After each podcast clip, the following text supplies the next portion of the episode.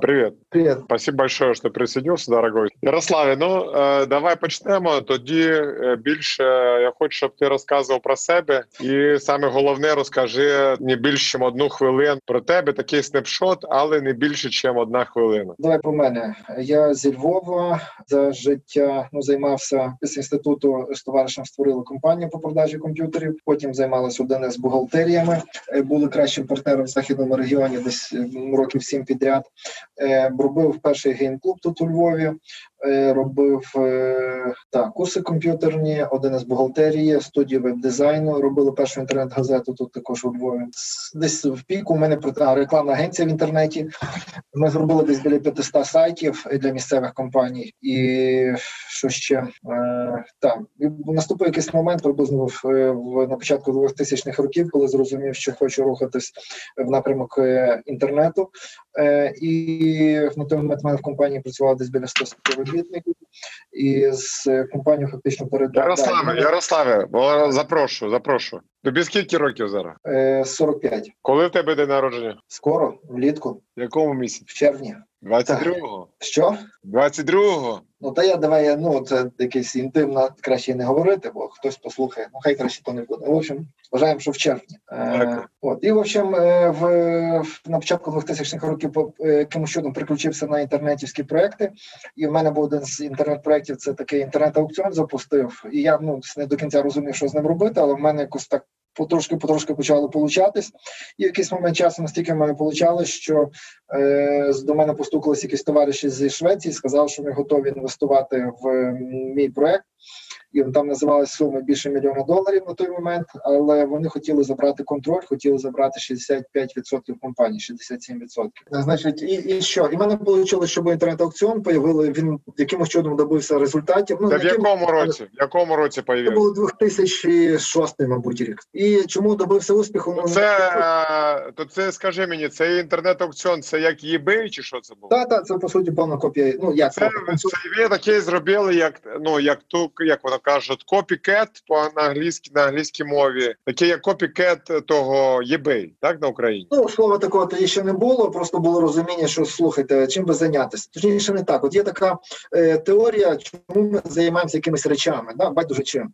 Е, не знаю, хтось шахмати любить грати, хтось е, на лижах кататися, хтось е, не знаю, програмувати любить там. Чи е, чому так? Тому що ну от, е, знаєш, є така теорія, що наш мозок от важить приблизно 2% е, цього організму, але споживає 35% всієї енергії, яку виробляє організм. Це означає, що думати дуже важко для мозку. І що це означає? Це означає, що ну ти е, чому думати Ну та ж енергозатратно, і е, ми любимо. Нам подобається те, в чому ми розібралися завжди. Ну, зазвичай, що ми що ми розуміємо. Тема, в яку ми погрузились, ми її добре знаємо, розуміємо, вона нам подобається. І навпаки, нас відштовхує те, що ми не розуміємо, якась нова для нас тема, типу, ні, ні, типу, давайте ми того не будемо робити.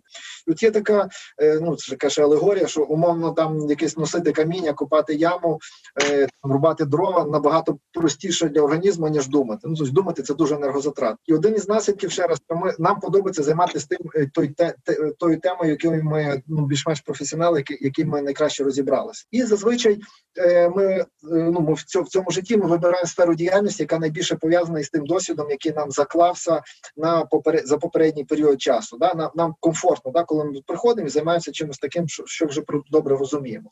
Е, і ще раз, як один із наслідків, ми зазвичай ну ще раз вибираємо там, чи, чи свої стартапи йдемо робити, чи ну там чи шукають працю люди, чи йдемо робити якісь свої компанії в тій галузі діяльності, які ми до- які ми є професора.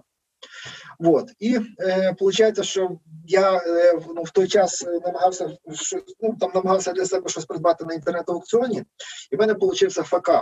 Е, по-перше, я перепутав е, там eBay.com, коли я зайшов, я думав, що я купую десь тут, точніше, шукав на eBay, де є, це на американському аукціоні. Е, потім якомусь чудом мене перекинуло на американський, я там придбав собі е, таку електронну записну книжку і не зрозумів, що це з Америки буде їхати. І потім заплатив. Чекай, і, чекай, чекай, чекай, чекай, чекай. Ти сказав, що на початку ти шукав на eBay, де є на Так. цьому в Німеччині. Так. Так, а потім і що ти, що ти там Але, шукав? але по факту я не, не зрозумів, який момент часу. Ну, чайник був трошки, ну недобре роз, роз- ну, про- профукав ту ситуацію, що це різні інтернет-аукціони. А що ти хотів купляти? Що ти там шукав? Електронну записну книжку це така, знаєш, як е, КПК, К- як це ну, наладонник, назвемо так. так? Я поняв, Е, поняв. КПК, так?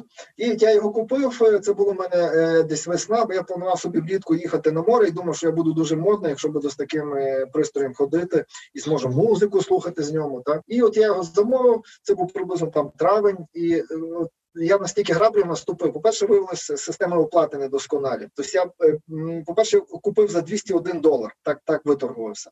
Получається, що е, митом укладаються всі покупки за кордону більше ніж 200 доларів. Так, тобто я, получається, за того одного долара ціни е, мусив заплатити ще 30% податку. Так? Друге, з платіжними системами там ставав на граблі, бо треба було розбиратися, як з України відправити гроші в Америку. Тоді ж не було ні біткоїнів, нічого.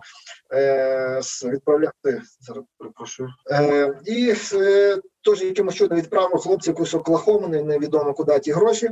Потім ми з ним списувалися довго. Він мені також відправляв. В я вернувся з моря в е, серпні. Ця цей пристрій до мене ще не приїхав. Ми там в мене диспути відкривали. В общем, я глибоко погрузився в тему. Вона мені почала подобатись, тому що мені розібрався. Я вже розумів, як ця схема з аукціонами працює. Та і коли я повернувся там з моря, е, вже в мене було якесь таке ну, розуміння. Блін, я хочу зробити інтернет-аукціон, бо я вже розумію, як, як він весь функціонує. Це була там єдина причина. Тому що копікат робив, ну ще раз там термінологія такої той не. І взагалі це якби не модно за межами пристойності робити копію, типу, мені що самому мозгів не вистачає. Ну не, не було такого. Ну чекай, от чекай, чекай, чекай, чекай, друже, чекай. А? От я е, ну не знаю, багато ти говориш, але я не можу досить е, собі уявити. Так. Ну я багато якимось сайтами користуюся, але я ну не захотів які з них робити, тільки от захотів зробити, от, ну, типу, як е, то, що ми зробили в Genesis і Ideals. Ага. А чого ти? Чого це цей був аукціон? Чого ти побачив, що от є якась ніша така регіональна, як ми побачили в Казахстані, там Нігерії, а ти побачив таку нішу в Україні, так? Скажу ще це е, ясно, що я також користуюсь багатьма сайтами. Ну там як, як, як ми всі користуємося, там не знаю, не знаю, сотню, наприклад, сайтів. Та? Але через те, що в мене з тим е, з відправленням того товару було купа сложностей, е, там він не виходив на зв'язок, ми якось переписувалися через e-mail, там е, намагалися зізвонюватись. Я дуже глибоко погрузився в середовище, зрозумів раз, які там підводні камені, тому що я сам на них наступив, набив ті, набив ті гулі. І крім того, дуже важливе, е, ми до того не добралися, я маю на другому кроці розказати. Так? Е, Для того, щоб запустити будь-який свій стартап, потрібно, щоб в тебе співпали дві речі. Завжди мають співпасти як мінімум дві речі. Перша, е, в тебе повинна бути накопичена компетенція в певній галузі. Так? Тобто, ти, наприклад, добре розібрався, як працює певний сегмент бізнесу. Да? Ще раз він тобі починає подобатись через те, що ти запам'ятав, ти що ти добре в ньому розібрався. Мозок е, тебе автоматично підштовхує. Давай будемо займатися, не знаю, там в'язання, не знаю, варіж, там рукавичок там чи випікати пиріжки. Так?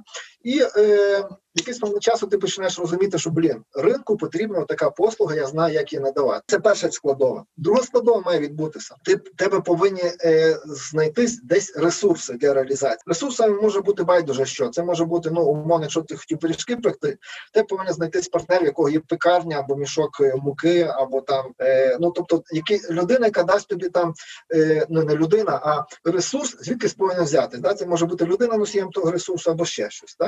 Як тільки в тебе співпадають оці дві речі, перша глибоке розуміння, як ти собі думаєш, глибоке розуміння тої предметної галузі.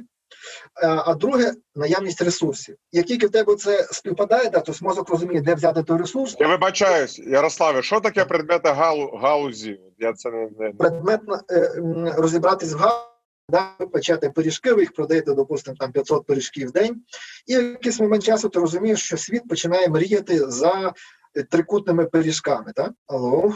Дякую, дякую. Е, починаєш ну, ти, ти як помічник пекаря розумієш, що тобі що світ мріє за трикутними пиріжками, але е, і ти що спробуєш їх десь продавати, далі десь тебе якось немає роз... В першу чергу зазвичай йдуть до свого роботодавця і кажуть, слухай, давай будемо їх пекти. А роботодавець каже, слухай, дивись, е, от тебе скільки трикутних пиріжків будуть купувати? Ну, ти кажеш, в мене буде 15. А той каже, слухай, в мене круглих продають 500, да? наші будуть тим займатися. Не чіпай мене, мені то не цікаво. Так? І після того е, ти ще якийсь час походиш з тою думкою і почнеш думати, але вона тебе не полишить, бо ти віриш, що є певний попит на ті трикутні пиріжки, і ти думаєш, ну нехай ніша, ніша маленька, вона моя, я буду нею займатися. От. І після того ти починаєш шукати ресурси. Е, е, да? Тобто, якщо говорити про галузь, ти добре розібрався в галузі пекарства, випікання пиріжків, да? і ти розумієш, що вони повинні бути саме трикутними. Да? І після того ти починаєш шукати ресурси, як би тобі займатися саме цими три- три- трикутними пиріжками. Да? І все, за тільки ти знайдеться партнер, який скаже, там, не знаю, слухай, до мене просто є пекарня, приходь, я тобі дам, в мене там все, що потрібно є. У тебе починається саме головний етап, який називається Я не можу спати вночі, бо я так хочу, я так чітко побачив свою візуалізацію, реалізацію своєї ідеї, що я хочу її реалізовувати. У тебе пропадає сон, ти не можеш спати. Да? Коли ти у такий стан знаходиться, ти в такому стані знаходишся там кілька днів, не знаю, два-три дня, е, тиждень. От, ну мозок не може спати, тому що в нього все склалось. Да? Він зрозумів, як його запускати, і він тільки розумів, давай, давай, пішли. Да? Як тільки наступ- наступає цей чарівний момент такого, знаєш, прозріння, типу, вау, все, можна, можна думати, як би обережно йти робити того стартапу. Так? Еврика, Еврика. Так, ну тут, тут такий так, момент, от, блін, все, все, от тебе аж підкидає, ти хочеш щоб бігти, бо ти, ти розумієш, все, і успіх він тебе чекає. Так? І, і навпаки, е, такий, як якби один із наслідків, якщо в тебе немає цього етапу, тобто ти не пройшов попередні дві складові, і ти е, знаєш, ти Я ходиш, Ярославе, як навпаки перекладається на російську мову? е, і наоборот. Ага, дякую. Е, якщо ти не, не пройшов ці два етапи, да, і ти, і, і ти, наприклад, ходиш по ринку, ходиш по конференціях із думкою, і, і, і всім пічеш ідеї, слухайте, я шукаю ідеї для свого стартапа, не можна, ні, нічого з того не вийде. Да? В тебе має бути, ти повинен пройти оці два етапи. Перший розібратися в чомусь, друге знайти ресурси, і третій, у тебе обов'язково має бути цей момент евріки, да? типу, вау, блін, я не можу, все, мене підкид, я хочу робити. Да? Як тільки ти, ти цей, цей момент в тебе відбувся, то е, можна йти. Якщо ти носишся з ідеєю, дайте мені зарплату, я буду щось робити, не можна навіть, навіть не трать ні, ні свої гроші, ні нічого. Іди десь попрацюй в іншому місці, розберись з будь-якою темою, і тільки після того, як ти з нею розібрався, починаєш щось стартати. Не знаю, чи, чи вдалося донести думку. Ну добре. І, Розкажи, і дякую. дякую. інтернет Давай. Ярославе, давай про щось друге е, це поговоримо. Тобто трохи цей. Про тому аукціону. Чи е, правильно я поні... Я, ну, як... Дмитро, я ще закінчу одну думку за одну хвилину. Давай, Чому давай. я почав займатися аукціоном? У мене співпали дві речі. Перше, я глибоко розібрався в тій темі з аукціоном. Друге, в мене були ресурси. Так, у мене в компанії працювало 100 співробітників, і я розумів, як це реалізувати. Були програмісти, і от ми вирішили, що ми будемо цю платформу робити. А що ти робив? Зачекай, зачекай. А як це так сталося, що в тебе вже було 100 людей, до речі? Ну, у мене компанія займалася продажею комп'ютерів, казав, один із бухгалтеріями, курси комп'ютерні, студія веб-дизайну була. Ну, тобто були співробітники, які займалися іншими бізнесами, а в мене появилася візуалізація, бачення, що, блін, я хочу робити інтернет-аукціон, і давайте ми підемо його робити, бо в мене є на то ресурс. Я собі уявляю, як я буду просувати, як буду його розробляти, і, і все. І е, через, і через те, що в мене були ресурси, да, той момент був е, такий, що е, люди не хот... ну там в інтернеті був час романтиків, да, тобто ніхто не займався професійною розкруткою, а всі так знаєш, хотіли, давай обміняємося банерами. Та, і там ти міг е, тиждень, е, місяць переписуватись про обмін банерами з якимось сайтом. А я вирішив, слухайте, давайте не будемо того робити, давайте просто заплатимо гроші за рекламу, бо вони в мене є, ні в кого немає. І так через те, що в мене були гроші, раз і буквально там за півроку ми перемогли ринок, стали першим тим аукціоном, і але виявилося, що навіть перемогши перемігши ринок, ринку самого такого не існує. Та? Е, ну, тобто на той момент там десь біля 500 сайтів конкуруючих було, от ми стали першими з них. І поняли, що грошей ну, там, на, ньому не було. А потім появилися ці інвестори, які принесли півтора мільйона і сказали, давайте ми, ми тебе заберемо в ключову, ну так би, ти будеш тут SEO е, українським, але ми заберемо 67%. А я відмовився, бо я думав, що це несправедливо. Е, як так, типу, от я все зробив, а ви мені за якісь там неважно, які гроші, ви мене там забираєте ключову долю. Я відмовився е, з дуже жалію про це. І по факту ми з ними так і не домовилися. А хлопці потім пішли і зробили OLX. Ярославе, перепрошую, перепрошую. Можна я тобі щось запитаю? Давай так. То цей інвестор це був е, DST Юрій Ні. Міллер. Ні, DST був пізніше. DST був через два роки появився. А це що був? Як що це за інвестор? Як це, Це були хлопці, яких був свій е, аукціон, такий самий, тільки в Швеції. І зараз перепрошую. Е, Так, Е, такий самий був аукціон тільки в Швеції. Вони знали, вони вже пройшли е, весь той шлях, який тільки планував проходити, і вони вже було ревеню, прибутки. Вони розуміли, дивились на Україну і завистю, типу, слухайте, у вас там 50 мільйонів, а у нас тут там 3, не знаю там. І ну коротше, в них також були ресурси.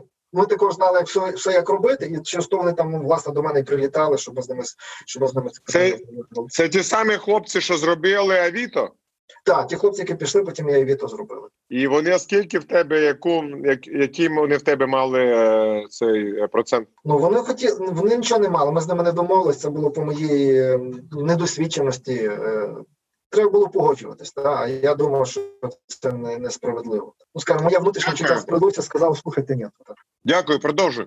Так, ну і після того е, я розвивав але, але поки ми з ними спілкувалися, да, потім з ним переписувався, казав хлопці, давайте, я вже я согласен, е, давайте будемо працювати. Їм вже стало нецікаво, бо вони в той момент вже продали свій шведський аукціон за цілих 50 мільйонів доларів, і власне пішли робити цей. Е, Це, це, м, скажімо, дошку оголошень. Так.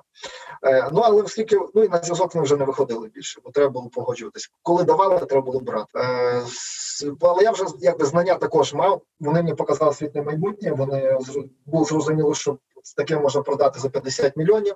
Глибоко погрузився тему і. Поступово почав все більше і більше інвестувати гроші в той аукціон, і в якийсь момент часу у нас вже почав там якийсь бізнес получатися. Е, продав компанію, тому що мені вже не вистачало грошей там, де було 100 співробітників. Е, Е, ну, в общем, продав компанію і вирішив всі гроші інвестувати в інтернет-аукціон, його розвиток. І в нас того часу ще крутіше пішло, і десь так за два, за два роки ми дійшли до того, що е, в нас інвестував Юрій Мільнер. І на той момент в мене, ну коли Мільнер, не Мільнер, а такий Сергій Васильєв приїжджав, такий ну дуже дуже інтелігентний, взагалі ну просто дуже дуже дуже кльовий, як, як хлопець, та як чоловік. Та. Е, і е, в мене на той момент були три пропозиції: е, росіяни, русські фонди разом з Мільнером і. Хто? І ще тут двоє місцевих, а одні місцеві хлопці, теж велика інтернет-компанія, і поляки, польська інтернет-компанія, теж, яка там, ну, напевно, перша, друга за розмірами. І поляки пропонували найбільше, е, але я так подивився, поговорив чисто по людських властивостях, так побачив, що найбільше мені пасує там Сергій Василь, от просто так, так, так мені добре під, підходило, чисто по-людськи якось так сподобалось. І взяв в нього меншу суму, вона була десь півтора рази менше, ніж поляки пропонували. І в принципі думаю, що я не програв. Хоча невідомо, як там було би з поляками. Може, вони би там продали це Олегам скоріше. Е, ну але ну були, були вибрані росіяни. Е, це був 2008 рік. От і з того часу ми дуже серйозно виросли. Вони заінвестували. Досвід був. А Юрій Мільнер також був в цій е, ну, якби в тій компанії, і дуже було мені так дивно, бо е, ну там Сергій Вас... їх було двоє партнерів з Росії заходу: Юрій Мільнер та Сергій Васильєв. І Мільнер захотів зізвонитися, і виявилося, що ну так для мене це також була новина, що Мільнер сам запускав молоток. Це був такий російський інтернет-аукціон. І ми з ним говорили якби два на рівних, там задавав такі глибокі професійні запитання, що мені ж було дивно, як, як може таке знати. Ну так мило поговорили, порозмовляли. Ну і в принципі, після того буквально там за кілька днів, там не знаю, може, ну за кілька днів було прийнято рішення ними, що вони також хочуть, вони також підтверджують, і ми, в принципі, і побігли. От. Е, да, після того компанія була продана у 2010 році. Ярославе, Ярославе, е, по які інвестиції вони заходили? Ну, скажімо, що вони заробили е, приблизно 3,5 рази. Я повернув гроші в 3,5 рази більше, ніж вони вклали. Ну от цього, коли вони заходили, яка була ціна е, зділки? Ну, я не знаю, не пам'ятаю, що то ну то не, не недоцільно, недоцільно цього розказувати. Е, Я вже я інвестбанкір, понімаєш? Я тут Ага. інвестбанкір ну, і добре, скажу, це в тебе ніяких секретів немає. Я тобі гарантую. Скажу, в нас була напевно оцінка десь. е, Метод це все як це лекція. Ми не про ми е, е, розмовляємо з людьми, які Ну, досить розвиті. Їм Окей, потрібно добре, я скажу. я не, не бачу, що тут скривати. Так, справді так, до стільки років пройшло. Заходили вони, напевно, по оцінці півмільйона доларів, і потім ще було кілька раундів до інвестицій, а компанія була продана десь за 3 з копійками мільйонів доларів. Дякую. От, і так, ну так, так. Ну, на момент, коли продавалося, в мене було менше, ніж половина е, компанії. Е, так. Ну, все після того, е, після того компанія була продана у 2010 році, е, і якось, е, ну там, напевно, ну, най, най, найбільша, най, най, найбільша така, скажімо, була моя помилка, що треба було відсидіти з тими грошима, зібратися. Зібратися з думками, десь може поїхати на острів, десь ну, в общем, якийсь зробити такий шабаш, нічим не займатися, просто щоб прочистити мозги. Але в мене Ярославе, дякую. Ти казав шабат чи шабат? Я не знаю, ну не знаю, це бо- є цей термін єврейський та шабат, здається, да, коли нічого не робиш. Ні, ну ти що, ти казав шабат чи шабаш? Я просто Шабат. Шабат. Ну, типу, ні, нічим не займатися, просто щоб мозок прочистився, да? тобто зібратися з думками, відсторонитись від ситуації, зрозуміти, що взагалі відбувається, типу, куди, куди, хто я, що я, куди я далі хочу робити. Да? Але в мене виходить, що після продажі компанії е, залишалося десь кілька десятків співробітників, і треба було щось робити, бо, бо ну, в той період була криза велика, я не хотів нікого звільняти. І в мене була в мене той момент була банерна мережа, яка також була одним із ключів, чому мій аукціон так Зачекай, ти казав, що компанію ви продали з партнерами з, Ю, з Юрою в 10-му році, так? Так, в 10-му році. То в 10-му році ж не було до, до кінця А, ну 13 кінець, бо дві- кінець 2008 воно ще зацепляло цей кризис. Там вже виходили, але була бідося з е, фінансово. Ну не знаю, чи ти пам'ятаєш, але Україна була одна з тих країн, яку в якій Тимошенко е, не коротше, ми найбільше впали. Одні з- одна з тих країн, яка найбільше впала під час 2008 року. Отже, по факту там було в тебе ж тебе ж були гроші від тої зділки. Йдеш на базар, робиш що? Транзакція. Ну як? Ну зрозуміло, так продали компанію. Так. Точніше, її купили. Не, не, не ми продали, а її В купили. тебе, якщо ви продали компанію Так. за, за три кінця, це, як воно, 3 мільйони, так? Так, чуть більше. Тебе, ти сказав, було там, я так поняв, десь е, коло 3, Ну, 3 біля третини, так. Ще більше мільйона доларів я отримав на живими грошима. Так. да. то для тебе ж все було нормально, бо того, що для мене нормально, так. а ти кажеш, що Так. якась криза була, криза чи як воно називається? Да, так, криза. Ну для мене нормально. Ключовим співробітникам виплатили хорошу премію. Е, всім іншим співробітникам також певні премії виплатили. Але от питання, да, все, відсвяткували, класно. Що далі? Да? Тобто їм треба всім ну, по- скільки там 35 співробітників мають іти десь по співбесідах ходити. На, ну тому що компанії розумієш, немає, та і, і щось треба робити з тим. Ну і я так собі вирішив, що я ну напевно буду добрий господар, якщо допоможу людям працевлаштуватися. І я штучно одну там одну із компаній, яка- ну не одну, Тож в мене разом з аукціоном жила ще банерна мережа, і завдяки ній, завдяки е, їй, в мене вийшло отримувати дуже багато реклами, реклами в інтернеті. І ми е, фактично вирішили інвестувати. Вирішив інвестувати.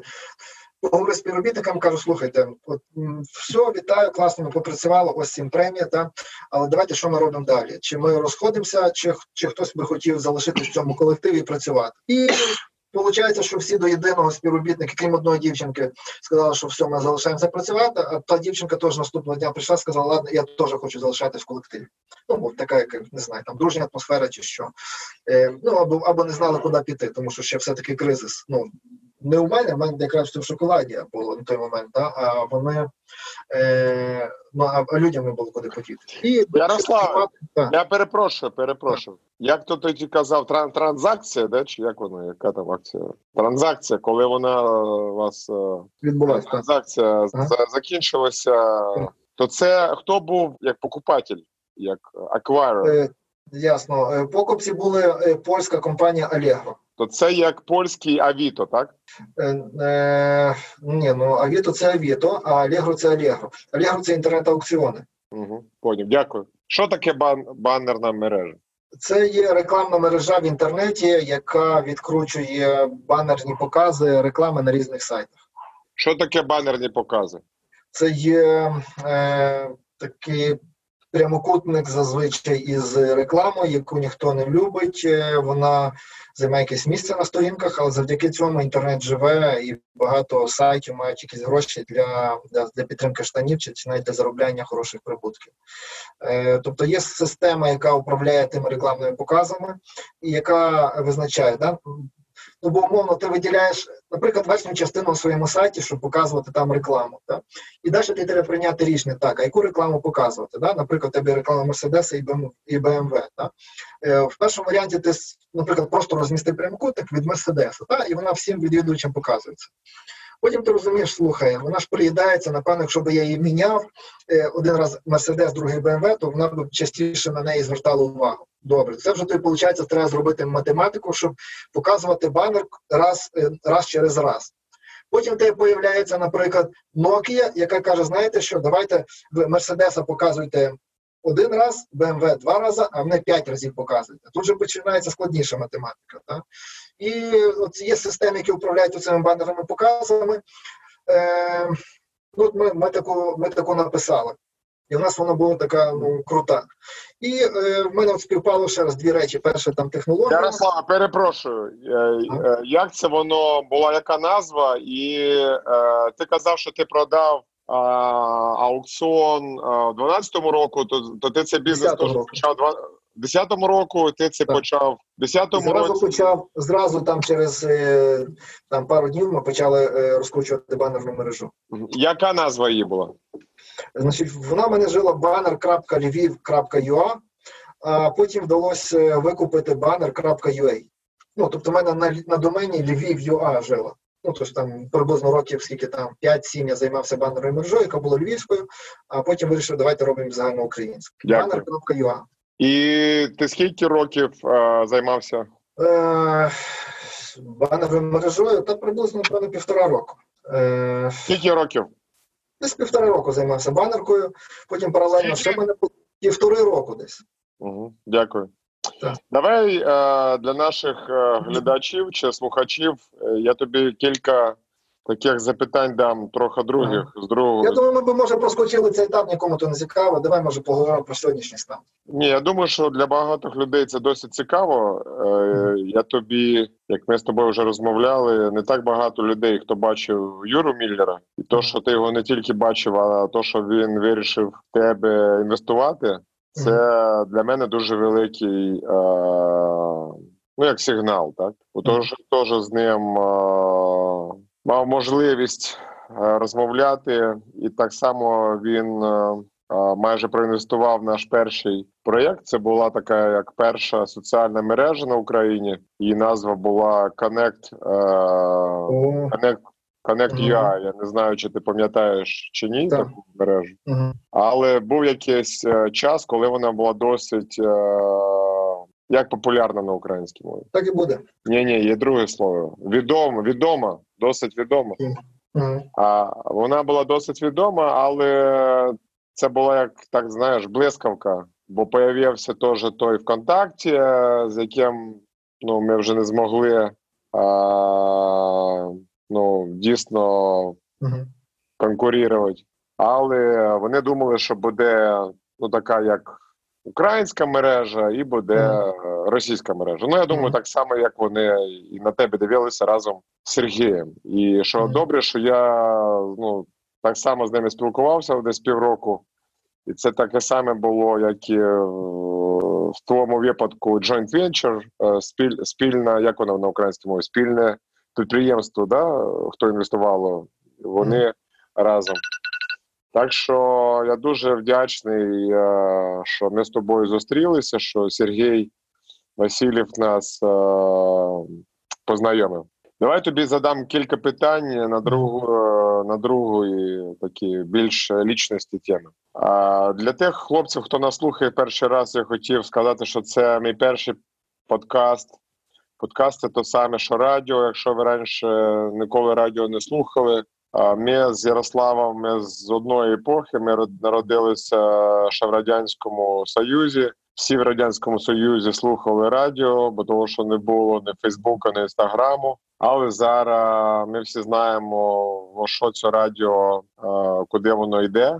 І на- е, є дуже добра така штука. Вона так і наз- почина називається радіо, ну як подкаст. Подкаст. Вона зараз є в кожному айфоні, в кожному Самсунгі, і ви можете е, ці подкасти слухати наші, і ну, ті- типу як радіо.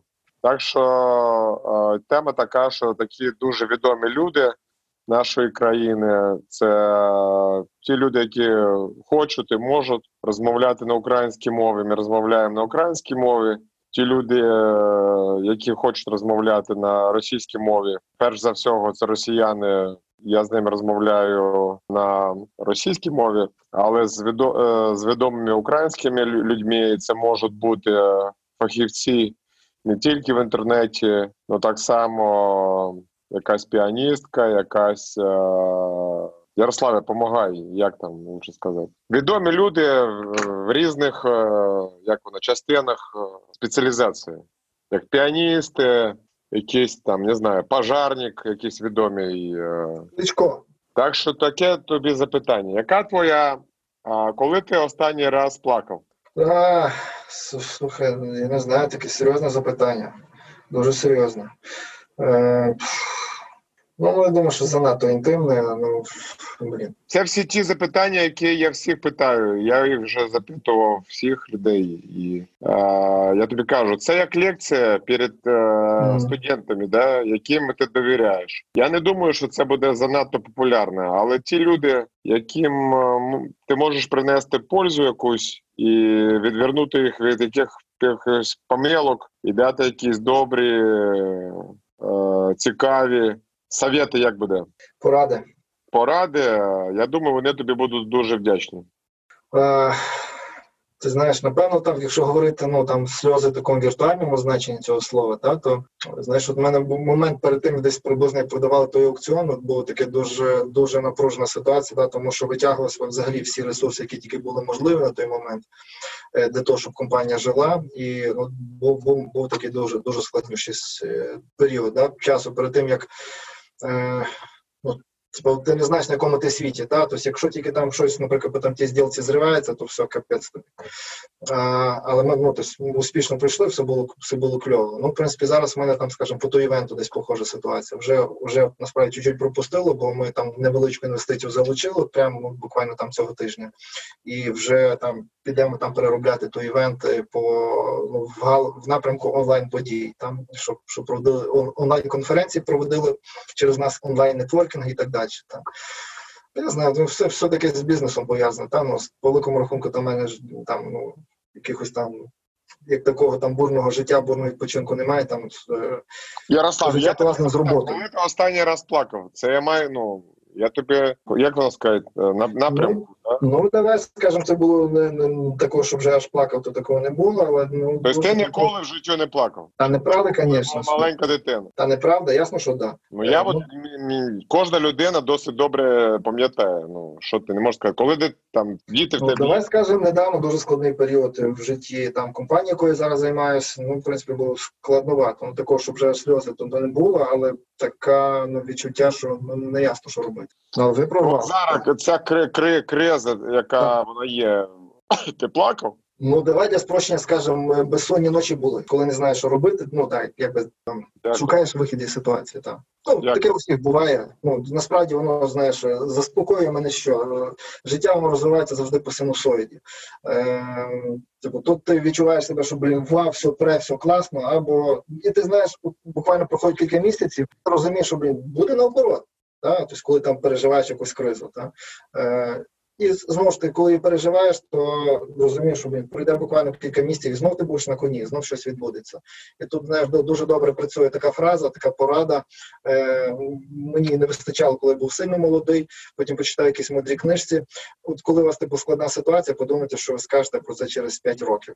Ну так, ну тобто, якщо зараз оглянутися, типу, які проблеми ти рішав 5 років назад, ти про себе можеш згадати, так? що тебе переймало, що тебе мучило, е, тривожило там 5 років назад чи навіть 10 років назад. Ну, по великому рахунку, може, ти навіть е, ну, і не згадаєш, чим займався. Так? Ну, тобто, це єдине, що заставляє пережити, так? Тобто, забігти вперед і оглянутися назад, думаючи на сьогоднішній день, думаючи, блін, Дякую, Ярославе, дякую. Друге запитання. А яка сама така твоя яскрава, цікава книжка, яка тебе зробила, зробила трохи, а, трохи лучше, лучшу версію тебе? Гарне Якщо ти мені можеш Е, назвати е, там ну, кілька книжок на англійській, на українській і на російській мові, буду тобі дуже вдячний. Е, так, ну давай може про книжки. Вони завжди в моєму житті грали таку важливу роль. Тобто я в ну там в школі, виходить, так якось підсів на книги, і в мене там прекрасний скольоз з того часу. Е, там ну, я був напевно там в, в топ 1 або топ 3 найбільших читачів в місцевій бібліотеці районній. Там. Е, е, ну тобто такі, якби полюбляю ту історію. Із таких книжок, ем, щоб е, та й до речі, з бізнесом почав займатися як там. Ну в 19 років там закінчили інститут, ну не 19, там десь 20, да, 20 років ми відкрили свою компанію. Е, почитав, мені потрапили книжки. Е, Ой, фінансист, Титан, Стоїк. Е, хто ж його написав, нагадай? Теодор Драйзер, так? І е, прочитавши першу книжку, вона мені так мене вразила, так вона лягла на мене, так вона мені знаєш, спроектувала типу поведінкову модель. Що фактично там закінчив читати книжку, зрозумів, блін, треба відкривати свою компанію. І от це було перше, типу, ну якби розуміння приблизно, як, як я будувати, як би я себе бачив як бізнесмена, та як приблизно як, як той чоловік. Та? Ну, тобто воно на, на, на таку, скажімо, на неокрепшу е, свідомість дуже добре лягло і намалювало якийсь вектор розвитку. Та? А друга історія, е, друга складова, чому в мене вийшло відкрити компанію, тому що нам е, затримали затримали той час стипендії, та їх в інституті, і вийшло так, що виплатили за півроку стипендії мені і товаришу. Ми вирішили там скинутися, і оцих грошей якраз вистачило, щоб заснувати компанію. Да? Тобто появився ресурс, щоб щоб було що робити. А ну ще було відомо чим займатися, та бо ми розумілися трохи в комп'ютерах. та. От, ну тобто книжка Теодор- Драйзер після її прочитання, от у мене відбувся такий сув, сув свідомості. Я зрозумів, що да, я хочу йти займатися бізнесом. І Ярославе, а коли скільки тобі було років, коли ти прочитав фінансист? 19 років. А як буде фінансист на о, українській мові? Так і буде фінансист. Так, До речі, там якось так дивно, то в мене тільки що задумався. У мене перша освіта це е, прикладна математика, а друга якраз фінанси і аудит. Так, Прикольно. О, дивися, я от ну як ми з тобою вже розмовляли, все, що в цьому життю, що воно є, то воно як не случайно, але ми всі думаємо, що це воно случайно. І ми з тобою так само досить случайно зустрілися. І дуже вдячний Сергію Васильєву, що він нас е, з тобою познайомив. Ну, да. І тут же я бачу, що є ще такі е, дві речі. Як ця річ е, перекладається на російську мову? Так і є. А, вещи. Дві речі, які нас е, з тобою об'єднають, це теж мене Теодор Драйзер е, з дуже е, як ранніх пор, як сказати, ну Ранніх з ранніх пор з, на українській мові. З юних років. З юних років я його теж дуже е, кохаю. Но навіть більше, ніж фінансист. Фінансист я досить чималому, чималих роках вже прочитав, але досить рано прочитав його дуже дуже добре. Його працю. Це американська трагедія. Ти читав? Почитай американську трагедію. Якщо тобі по- сподобався фінансист, я думаю, тобі навіть от зараз, навіть цьому році, ще більше сподобається американська трагедія. Це шедевр. Ой, знаєш, ну, це знаєш, мене якось е, поділюся е, якогось моменту в житті прийняв рішення, що я буду читати, впускати в себе тільки якусь життєстверджуючу позитивну, е, позитивну скажімо, інформацію. Да? І от е, я не, не бачив жодного трилера, ужастика, е, трагедії, там драма. Я ну я до себе ну стараюсь не підпускати. Ну тобто я так якось я не знаю там яке був. Ну але дякую. Ну Це трагедія, це не значить, що це ужасники, це не зомбі фільм. Це Теодор Драйзер, Драйзер, man. You like it, enjoy it. It's called American Tragedy. Так, до речі, слухай, знаєш, отак, як якщо про гумор е, заговорили, та бо я ну, переважно щось таке гумористичне люблю дивитись, та, або фантастичне, що, що таке, ну там надихайтесь, розгортає мозок, дає якесь нове бачення. І з такого цікавого дослідження, знаєш, недавно з Дудьом було Ніколай, а, ну не згадаю, ну бо з ним. Да, тобто це таке дослідження, що таке сміх. Е, Сміх це коли е, мозок дивується, коли ти здивував мозок чимось, і мозок, ну якби якби е, мозок е, мозку перша реакція на здивування, коли таке якесь приємне, це розсміятися. І е, що це означає? Це якщо з другої сторони розвернути, е, нова інформація потрапляє в мозок. Так? І е, що ті люди, яким подобається гумор, вони, вони їм подобається до себе впускати, впускати якусь но, нову інфу. І е, це було я там в одному інтерв'ю почитав. Потім десь прочитав, що знаєш, ці машини каршерінгові, які ну, в Москві вони їздять е, е, в Україні, так розумію, що немає. Е, і е, було таке дослідження, що ну там якийсь чоловік ділився, що десь біля там 70-80% радіо, радіостанцій, які ти сідаєш в машину, які перед тобою сиділа інша людина, у якої є гроші на те, щоб їздити в тому каршерінгу. Да? І ти включаєш радіостанцію, і по замовчуванню десь 70-80% людей було гумор FM включено. Да? Тобто люди, які е, розвиваються, е, тобто він заробив людина заробила гроші на те, щоб дозволити собі їздити в каршерінгу, і крім того, вона продвинута, тобто те, що називається early adopters, Ну тобто ранні е, ранні прихильники, тобто і люди інноватори, які пробують е, пробувати все нове. Та ці люди також полюбляють гумор. Да? Е, чому тому, що гумор це щось якась незвичайна комбінація якихось слів, думок, ситуацій. Та і то мені здається, ну, через це е, ну так так би хотів сказати, що люди, яким подобається гумор, вони напевно такі більш схильні впускати до себе, більш схильні вчитись, більш схильні впускати до себе якісь е, нові думки. Так. Дякую, Ярославе. А назови мені, будь ласка, одну книжку українській мові і одну книжку російського письменника на російській мові. Ну, ти знаєш, насправді е, воно не, не має такої якось. Ну я художні книжки перестав читати приблизно не знаю років 15 назад. Кілька разів ще пробував купувати, але вони щось ніяк не заходять ні разу. Та? А чого? Тільки на наукова література. Ну, не знаю, можливо, корисність інформації. Ну, ти почитаєш, розумієш, ну тобі не пригодиться, ну тобі не цікаво, воно тобі. Ну, типу, ти читаєш і, і змісту в тому немає. Та.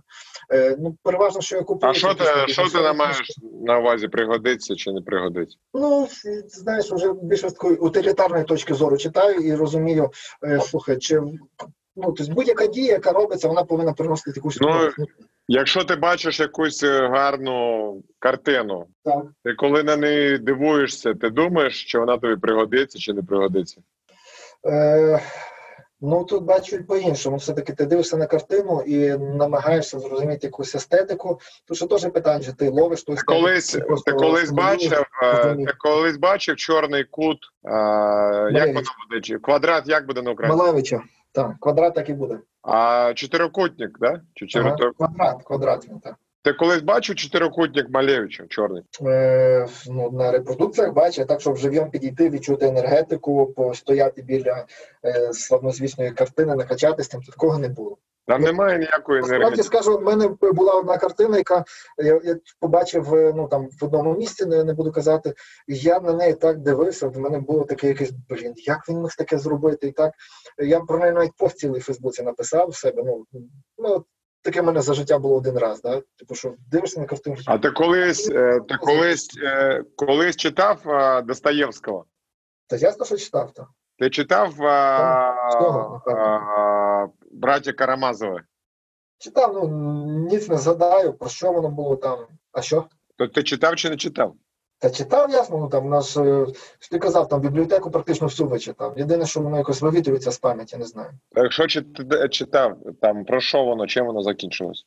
Я не пригадую, зовсім не пригадую, ні, ні, ніяк щось. Та якщо ти зовсім не пригадуєш, то це значить, що ти нічого не читав. Ой, ну добре.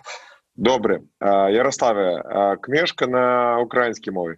Питання зовсім як вона прям струмке. Як воно ну, напрямую, як воно на українській мові є таке слово? Прямолінійне. Ну да, якесь українське слово. Тарас його сьогодні говорив, коли ми говорили з Ларисою. Ну, да, по художні книжки там ну, мало цікавлять, е, ну точніше зовсім не цікавлять, тому я не буду тут якимось корисним корисним там порадником. І з бізнесових книжок, які мене такі ну там найбільше підштовхнули, вразили маркетингові війни, дуже класно розвернуло мої мозги. Та. Е, Далі шести, здається, п'яти чи шеститонник е, Е, про е, психологію, е, про те, як побудована людська психологія. Ну і так, в принципі, воно мене трошки звернуло, знаєш, із математичного напрямку на такий, знаєш, маркетинговий напрямок. Та? Тобто я себе більше вважаю маркетологом, аніж ну, аніж, аніж технарем на цей момент. Ну, Тобто, по художніх книжках до мене нема чого в мене поради, поради брати. Дякую, дякую. Друге запитання. Яка твоя сама велика помилка в життю? А, так, сказав, то коли отримав мільйон доларів, то ну, знаєш, як дуже хочеться їх кудись там інвестувати, треба було зробити паузу, затримати дихання. Е, ну, рік часу нічого не робити, нікуди не інвестувати, нічого не робити. Це було це був правильний поступок. Ну тож як продам той івент, то так і зроблю. Зроблю собі цей річний шабат, шабат, так, коли нічого не будеш робити. Піду десь на острів, буду нічим займатися. То яка треба була дати, дати собі відпочити, да? значить треба дати тобі якусь винагороду да, за то. Ну, отак. То яка твоя була сама велика помилка в життю? Помилка, е, коли отримав багато грошей, дати собі стримання, а не спішити е, інвестувати їх е, у всі ідеї. Дякую. А яку якусь погану якість ти зміг себе собі як буде побідіть, перебороти? Знаєш, дуже скажу, яка погана якість це називати себе совою, та навчити вставати зранку. Це таке чудо, коли е, насправді немає ніяких словів по собі перевірив. Тобто я завжди ну, там лягав пізно, вставав рано коли-небудь. Та? А виявляється, якщо лягаєш рано спати, то просипаєшся зраненька, і е, це знаєш, така приказка ваша російська, ну наша там та? російська утро вечора мудрініє. Там встаєш, і голова зовсім по-іншому працює. Та під вечір я язик вже чомусь починає заплітатися, якісь думки, тебе там якісь обривки за день відбувалося, там все тебе грузить, тисне. Та зранку ти посипаєшся як обнулений, та і ти розумієш, що треба задачки робити рішати. Да, ти там знаю, е, шоста, сьома година ранку, там ну, шоста не буде сьома година ранку приступив до праці, а ти, е, а ти здається, там в сьомій годині йдеш його робити, та е, то дуже дуже продуктивно. Я я собі сам подобаюся зранку, коли я сідаю і мене нічого не відволікає, ще ніхто не дзвонить, ніхто нічого не пише, нічого не, не вимагає, чи ніхто не пропонує нічого. Ну це прекрасний період. Та? Тобто перетворитися із сови, якоби сови на на жайворонка, це не це питання вибору людини, а не не, не, не якоїсь психології. Та? От мені вдалося перетворитися на на жайворонка. Дякую. Я зараз це теж як питаюсь зробити. Як буде питаюсь? Пробую? Намагаюсь, стараюсь. Намагаюсь це все зробити. І mm. уявляю, наскільки це все тяжко. А Ярославе, друге запитання мені до тебе. Ти були був колись на Поділлі? Я тобі розказував, що я такий планую зробити марафон, який буде призначений до того, ну тої трагедії, що я тобі розказував там в Дунаївцях і в Поділлі. Угу. Ти колись е, щось чув про цю трагедію? Ну від тебе тільки чув. Так не знаю. Ну по тому, що ти описав, велика була. А ти колись щось чув про Бабі Яр? Та ясно, що так. Про це всі чули. А тобто, от то, що зв'язано в зв'язку з тим з, ці, цією всією трагедією, то ну ти тільки знаєш про Бабі Яр. Ти ніколи не чув не на якихось ну вчителі, ніхто ніколи це не розказували. Ай, Ти знаєш, ну давай тут таке напевно інтимне розкажу. Інтимним поділюся. Е, в мене ну я взагалі там ну, українець щирий, та і мені моя бабуся привикла привила е, таке дуже, скажімо, високолояльне відношення до євреїв. Чому так? Бо от там в селі, де вона жила, каже, що е, слухайте, як прийшли німці, то в нас було багато євреїв. Каже, німці всі сказали позбиратися, прийти там на центральну площу, та ну там не знаю, напевно, так сказали та і потім всіх зібрали і е, кажу, взяли і всіх їх постріляли. І то вона, знаєш, такою співчуттям таким говорила, так так воно мені передалося. Потім каже, знаєш, відвезли повз нашу хату цих каже євреїв там і каже, ото дівчинка, я її знаю, і вона лежить там, і то, і то так, знаєш, мені так ну, зі велик, з, велик, з великим співчуттям е, і з такою біллю воно мені відклалося. Да? Ну, Тобто це то, що це то, що я знаю. Да? От, А так, ну більше ні. Ну, не стикався. Ну, як казав, там на когось намагаюся не пускати до себе там якогось негативу там по, по максимуму. Дякую. Ну, по великому рахунку, що було, то було. Ну, ну що з тим зробиш? Друге запитання. А, Скільки раз в своєму життю ти стояв а, на краю смерті? Хороше питання. Ну, разів три-чотири. Таке, що, типу, от, треба приймати рішення. Да. Розкажеш? Ні. Ну, це ну, це все переважно з бізнесу пов'язано. Ага. І, і один раз е, по дурості ем, застрягла в горлі цукерка. Оце я вже то прощався. В оточенні людей стоїш, розумієш, що дихати не можеш, і повезло, була людина, яка знала, що робити. Не знаю, до речі, якщо так от реально дивишся, ну як це тобі описати? Дивишся на людей, да, в тебе і ти розумієш, що дихати ти вже не можеш, та? Ти розумієш, що ще там пройде, вже пройшли там хвилина півтори, та? І дивишся на тих людей, ти з ними вже внутрішньо прощаєшся. Ну, це взагалі це якось так страшно, дивно, незрозуміло. Ну, знайшовся знайомий, який товариш, е, сказав, що треба ну як сказав. Що треба робити? Скажу, підійти ззаді, е, ну, обняти, поставити, надавити кулаком ну, людині, яка стоїть ну, там мені конкретно е, в живіт, і знаєш, так сильно вдавити. Да? Тоді силою виштовхується повітря із легенів, і таким чином чи не представляєш, яке це було, просто як на світ народився. Да? Ну, Це таке якесь із дивних ситуацій між життям і смертю. Так? Ну, з того часу не їм, е, не їм конфет, яких е, як це леденців не їм жодних. Коли це з тобою сталося? Ну, років 10 назад. Таке якась просто зміна, знаєш, свідомості, типу, ти вже постійно ну, реально якось зовсім по-іншому відносишся до життя. Ну, така ніби дурничка, та, але коли через це пройшов, типу, змирився з тим усім, ну, коротше, спокійно відносишся там. Але ти відчував, що таке ніби е, таке враження, що ти десь е, дивишся на це все, як знаєш, як в театрі. Що Ні, ніби вже тебе вже нічого немає, що ти ніби щось хочеш сказати, але, але вже не ні, ну, ну насправді то я дуже дуже таким, не то щоб сказати, безбожний. Та тобто я там колись до сильно дуже був віруючим, там до церкви ходив, навіть там можна сказати, щось трошки жертвував на, на терпи, на будови. Та а потім наступив якийсь момент, і в мене наступив перелом, ну якийсь такий, знаєш. Е- Точно набрав критична маса інформації. Да, а як вони сталося? Я якось ви- викачав собі всі серії, е, як про космос, про, про планети, як це все виглядає. Там е, багато сезонів було там, ну, не знаю, зрубша 50 серій. Я подивився всі підряд, там про квантову механіку, про будівництво планети, про е, с, галактики і так далі. Тобто, як, як, як, це, як цей весь світ е, е, виглядає. І після того там не знаю, то мене якось безвилазно, знаєш, ми так тиснули на мене, дивився, не знаю, п'ять днів підряд там чи тиждень підряд, там ну нікуди не ходив, якось так, так якось мене співпало. І потім якось втрапив до церкви, і так воно мені він мені розказує, вознісся на небеса, а я так секундочку, слухай, я ж знаю, що там ну так не буває, воно не так працює світ. Я знаю чому. Ну бо я знаю, як там молекули з того складаються, ті глюкони, глюнони, там е, е, ці мі- мікрочастинки, де як воно все розго- розгортається, фрактали. Типу, слухай, от ну і так мене якось знаєш, щолк, і переключилося, і я зрозумів, блін, ні. Все неправда, воно так не є. Так? І з того часу от якось знаєш, як відрубало. Так? І більше з, практичної точки зору, ну там більш-менш розібрався, там як працюють. е, Ну коротше, то, все, що кажуть, від, в- під, під, піднявся над собою, літав по кімнаті. Я розумів, що це просто мозк глючить, кислотне голодання. Е, да, і, і знаєш, що ще похоже на цей стан, про який ти розказуєш, е, втрапило, втрапило на очі, знаєш, як як павук е, павутина сплетена під ЛСД. Якщо ти бачив, ну може рекомендую загуглити.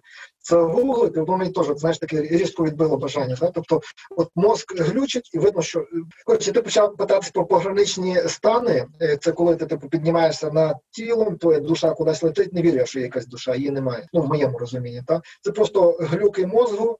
І щоб зрозуміти, як мозг глючить, можна подивитися, як е, загуглити картинку павук, е, павук під- е, паутіна під ЛСД. Воно дуже розкладає розуміння, що немає ніяких там кайфових станів, просто мозок глючить. От вводять мозок в стан, коли він глючить. Так?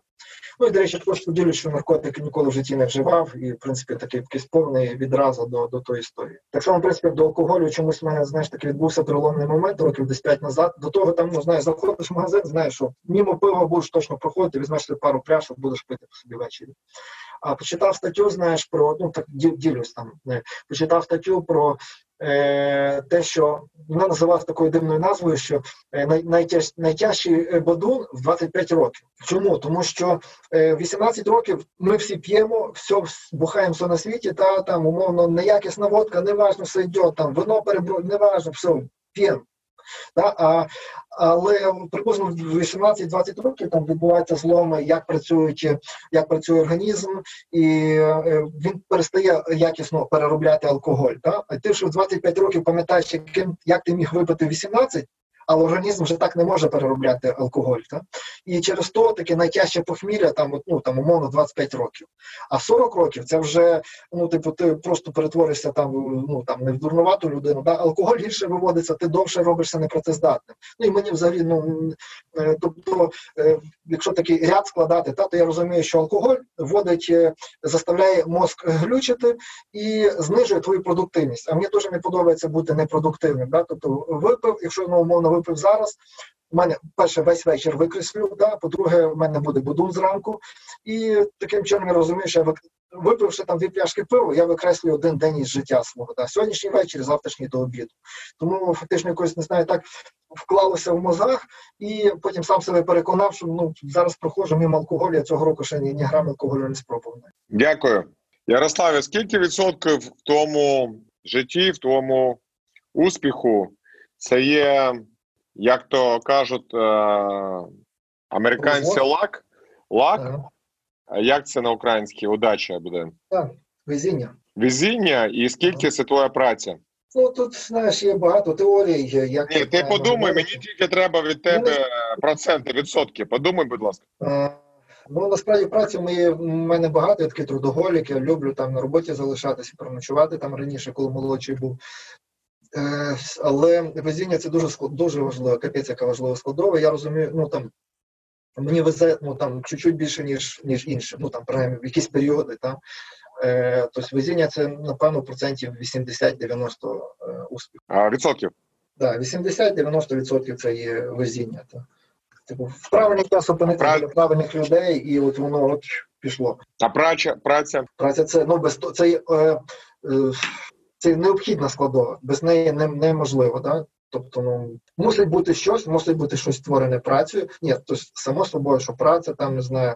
Е, я такий апологет, що е, коротше, працювати треба багато обов'язково. Та? Тому що то, ти таким чином збільшуєш ймовірність е, свого ну там свого успіху. Ну там як, як би ми це не говорили. Яку пораду ти даш собі самому, а, коли тобі було 20 років? Знаєш, напевно, порада було би вчитися, та вчитися, знайти наставника якомога швидше. Байдуже якого, байдуже, ну там людина, яка мудріша від тебе, які по якійсь причині вона би хотіла тобі допомагати. Е, це може бути навіть ну, в банальному варіанті, напевно, співробітник е, ну, там на роботі, який мудріший. Приклеїтись до людини, яка мудріша від тебе, і слухатись, впитувати від неї все. Та, це знайти наставника, це було б напевно най- най- наймудріша порада. Дякую. А в тебе як? В тебе яка відповідь? Навіть не думав. Такий ти мудрий, таке мудрі запитання задаєш, а сам би не думав. Коли мені було 20 років, напевно, таку пораду я би собі дав. Наверно, я би дав собі пораду, коли мені було 20 років. Більш, напевно, більш, напевно, розмовляти і як проводити время, проводити час свою, своїми е, е, бабкою е, і е, бабкою і е, Родичами, батьками там. Ну, батьки, слава Богу, в мене живі, але бабка і дід вже не живі, не з мамої сторони не стати. І напевно, що було саме лучший пораду це проводити з ними більше, більше часу. Як можеш мені як правильно треба сказати? Не проводити більше часу, а як правильно? Так, так і є. Проводити більше часу разом. Така була б своя порада. Так, друге запитання. Я думаю, що в нас 10 хвилин і будемо вже на сьогодні закруглятися. Угу. А які розкажи свій самий, ну понятно, що багато анекдотів, але от то, що ти пам'ятаєш. Я теж гумор люблю, але якась і така погана якість, що дуже на гумор погана в мене на- анекдоти, погана пам'ять. Але ти отакі, от що тобі подобається, що ти своїм друзям розказуєш, е, розкажи мені, дуже буду вдячний. І зараз так, що цей ковід всім треба, щоб щось трохи нас- настрій під- піднес піднесся. Я не знаю, за останні 5 років не згадай, 10 років не згадай. Давай, давай тоді я тобі анекдот розкажу. Давай, розкажи, давай. Може ти. Знаєш, я е, навіть інтересно, чи ти знаєш його чи, чи ні. Їде, їде такий, як американець, е, приїхав в Київ. Ну тільки радянський Союз той е, розвалювався. Ти він приїхав, їде в тому поїзді, сидить щирий українець. Ну ти знаєш, да там яєчки, курочка, Угу. ці е, яйка, це все е, ну, розложив, ці всі запахи. Бідний американець дивиться, сидить в цьому купе. Е, В очі такі вже аж почервоніли, бо ну, голодний бідняка. Угу. А той на нього дивиться, їсть, той сало ще розложив, курочку їсть і каже на нього, е- доставає вогерка з цього з рта. Звиняйте, хлопці, бананів немає. Відома історія, так. Ти чув раніше такий, такий гумор? Так, так. та. Ну, Прикольно, такий як, як мем відомий, звідки ноги ростуть. Вони всі знають. Друге запитання до тебе. Е, скажи, будь ласка, якби ти був замість Горбачова президентом Радянського Союзу, Так. що би ти що би ти з ним зробив? Як, як ти би його так само якось ну роздробив би, чи як от якби ти замість Горбачова був, що би ти з ним зробив? Така твоя якась ідеальна стратегія. Ну, дивись, е, Горбачова обманули американці, така моя думка. Е, Він піддався. що сталося, воно ну при будь-якому випадку Дивись, якщо, якщо говорити ціль життя, да, байдуже чого, ціль життя м, бактерії, не знаю, мікроби, тваринки любої, гриба, та, е, не знаю, дерева, да, ціль, ціль одна, домінування тотальне. Я хочу заселити, типу, я хочу, е, я хочу, щоб все належало мені. І виходить, що е, з точки зору е, розвитку та було велике надбання. Да, там держава, ну, я жодним чином не підтримую жодної репресії, ніякого Сталіна, ніякого Леніна. Це погані люди на 100% нема що про них говорити. Жахливі люди. Так? Але з точки зору, от у тебе ти отримав е, успадкування ре- ресурс, великий організм, та, який там із тих 15 республік, ніхто не думав, що вони різні. Да? Ну, для мене, ну, я так пригадую, що вони виглядали, ну, типу, ну, республіка, ну, республіка, це нічого не означає. Да? А він не втримав, да? тобто він е, програв Горбачов. Та? І це, напевно, було велике досягнення американців, якимось чудом їм вдалося там про розказати про демократію, рівність, братство, там не знаю, будь відкритим, ділися з усім світом своїми думками, там і так далі. Не знаю там як то, але Горбачов е, він був обманутий. Та? Ну, тобто він не мав цього, він не мав права цього робити, він мав далі розвивати. Не байдуже хто, хто би там не був на його місці, він би мав розвивати, дбати, роз, розвивати свій організм, той, який йому дістався, да? саме державу. Та? Байдуже там ще раз. Е, про яку державу ми зараз говоримо? Ми просто говоримо про загальний е, тренд розвитку. Та? Будь-що в цьому світі хоче захопити собою все. Байдуже, чи, ще, чи це просто ідея, наприклад, як Google чи Facebook. Кожен хоче за- бути самим головним. Е, Це приблизно як то саме, що прийти до, не знаю, давай допустимо до кого, до, до Біла Гейтса, сказати, слухай, знаєш що, давай перестань займатися своїм Windows, а знаєш що, роздай його там, роздроби його, хай це будуть взагалі окремі компанії. Та ясно, що він проти, тому що він від того втратить. Да? Але от Горбачову американцям якимось чудом вдалося вкласти таку думку в голову, там, що слухай, це може це й допустимо. Да?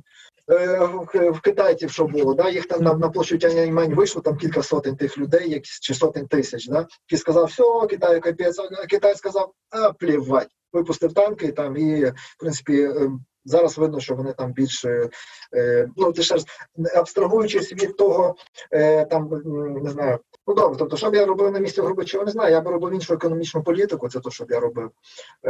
Розібрався там з економікою, ну тому що ну так так не буває, щоб вона взяла там і раптово розвалилася. Я би переорієнтувався на внутрішній попит. Я б там, ну точно це би була економічна реформа. Це то, чим би я займався. А ти? Що б ти робив? Ти знаєш, я навіть не знаю, що би робив, але я напевно, що ну я ну я не зміг би жити, якби цю країну не зміг би залишити. Друге запитання до тебе: чи є ти? Я так зрозумів, що ти сказав, що ти атеїст, але друге таке запитання: чи є любов? Я віруючи в матрицю. Я е, вірю в те, що ми живемо. Є, є багато закономірностей, які там, ну кілька закономірностей, які під, під е, помічаю, та і з того, що мені здається, вони. Воно, воно найкраще вписується в, в теорію матриці. А що в таке, що таке матриця? Матриця це якесь е, дуже ну це дуже таке досить е, відоме назва останній час. Але ти Так. поясни, що, що це є таке матриця? Ну як, а ти що не знаєш? То ти мене про Достоєвського питався, а ти цього не знаєш. Значить, е, що, що таке матриця? Це мається на увазі, що ми живемо в комп'ютерній симуляції. Ну там комп'ютери чи якісь симуляції. Там. Е, і е, ну, моєму розумінні є ще таке дуже ос- основоположне поняття, напевно, як совість, е, яке впливає на, називаємо так, збичу мечт. Типу, чи ти собі дозволяєш, щоб в тебе збувалося, чи не, чи не, чи не дозволяєш. Насправді ти собі не можеш їх дозволити, і то що така знаєш ситуація, коли е, говорить е, ну там совістю не домовишся. Да? Тобто ти- вона або тобі, або ти кажеш, я класний там умовно піднімаєш прапорець, типу, хай мені все, що я собі хочу, хай мене виходить, або ти що зробив щось не дуже добре, і в тебе в цей момент відбувається якийсь типу перекос, і в тебе все, що ти хочеш, воно не, не дуже виходить. Ну от е, умовно, е, таку, от, якщо би, ну так. Ну тобто совість є основополагаючий такий, якби не знаю, там тригер, да, який дозволяє тим віртуальним е, віртуальним е, персонажам, що в них або збувалося, то що вони хочуть, або не або не збувалося. І, наприклад, різні ці е, вірування, як е, сповідь, або там не знаю, роки навести, да, вони впливають там на якісь на підсвідомі на підсвідомі речі, ну там на на, на мислення, то яким чином твій мозок там починає дозволяти собі чи не дозволяти, е, щоб тебе, щоб з тобою щось відбувалося або тільки хороше, або або навпаки. Ну таке от моє вірування. Так? Тобто релігія в цей робочий механізм, який побудований поверху, вони піддивилися, як працює то це прощення гріхів. Воно воно класно працює, да, тому що ти, ти виходиш від тебе таке просвітління, блін, що я класний, я заслуговую на, на все класне. Да? Таке відчуття легкості є в ньому. Да? І вони ну, поверху того не то, що паразитують, але просто вибудували робочу, робочий фізіологічний ну, робочий. Робочий механізм, по якому функціонує природа, природа, а поверху на нього поставили легенду із із релігійними персонажами. Дякую, і, Ярославе. Ярославе, таке так. до тебе запитання. Чи е, що ти робиш на рідній ненці, ненці Україні? Це питання з підвохом. Що я тут все ще роблю, чи чим я займаюся? Це перше. Так, значить. Е, Чим я займаюся? У мене зараз є е, скільки там два проекти. Один це є е, головний, на якому я фокусуюсь, це платформа ToEvent.com.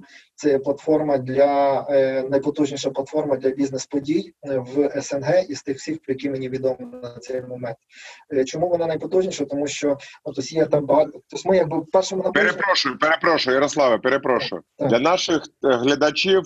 Я хочу запропонувати подивитися за голову Ярослава. Там такий висить, висить прапор, і на тому прапорі написано це як логотип його компанії. Туйвенком це найкращий, напевно, найбільший в Україні. Найбільше точно.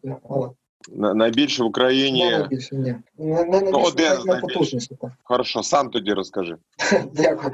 Ми е, найпотужніша по функціональності е, платформа для сегменту бізнес-подій, а точніше для тих організаторів, які організовують свої події самостійно. І таким організаторам подій, яких е, яким від сервісу потрібна тільки тільки функціональність. От у нас тої функціональності є найбільше.